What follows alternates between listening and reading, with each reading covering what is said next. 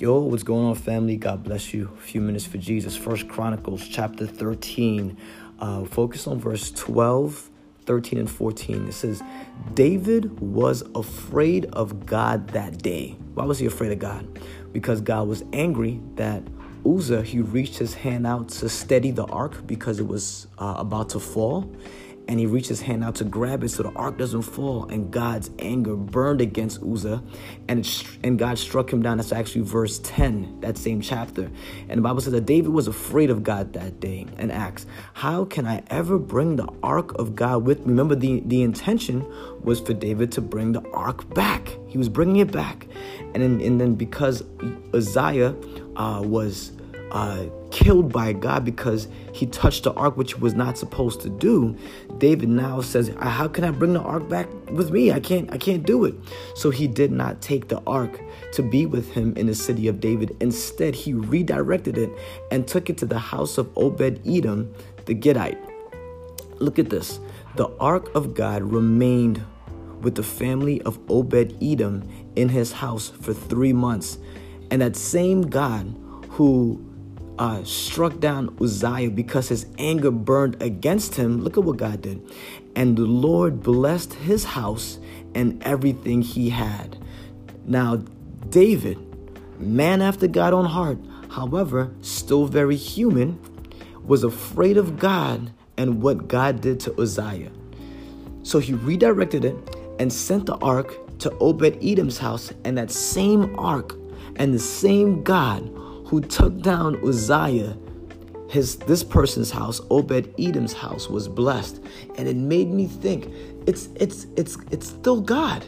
It's still the ark.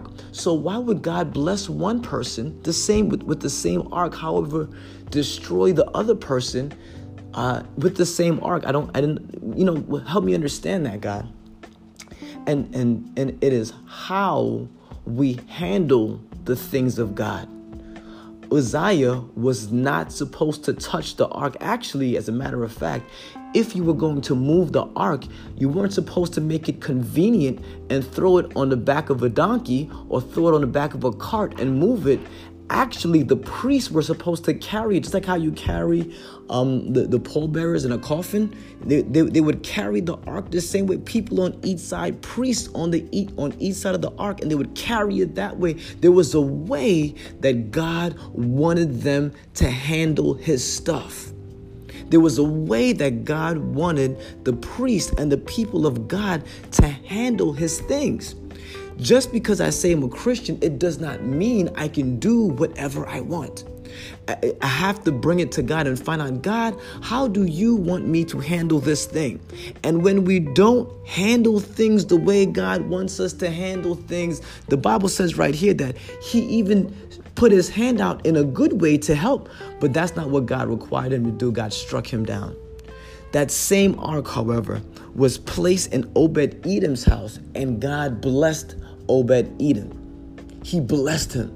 So when we handle the things of God the correct way, he would bless us. And a lot of times we think blessing means money, which would be great. I love getting money. Sometimes we think blessings mean degrees, and that's great. Give me the degrees. Give me the academics. Sometimes we think blessing may mean a vehicle and all that stuff. And all that stuff is cool. Right? I'm not here to knock that stuff, right? But a blessing could also mean character. Blessing can also mean seeing something the way that you didn't see it before and apologizing. A blessing could mean the development of oneself, and those things are priceless. Those things it cannot be touched. And David saw the thing of God, and he was afraid of it. And now let me ask you, God is asking you to do something. God is asking you to forgive. God is asking you to love. God is asking you to be in self-control. God is asking you to kick that bad habit. God is He's letting you know, you're my child, and I'm letting you know you now possess my things. You possess my name. You cannot carry out things the way that you used to do it before. And I'm asking you to change.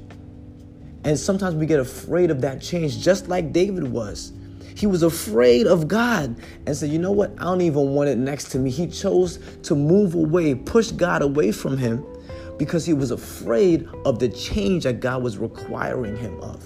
But if he would have received it the same way Obed-Edom would have received it, Obed-Edom had 3 months of blessings from God because he was able to receive God the way God wanted him to take care of the things of God. Listen, family, when we are given the things of God, the question then is, how do you manage it? How do you care for the things of God? All right? So don't be afraid. Question of the day, what are you afraid of? What is God asking you to do that may be a bit challenging, but God is asking you to do it because you are his child and he loves you. God bless you.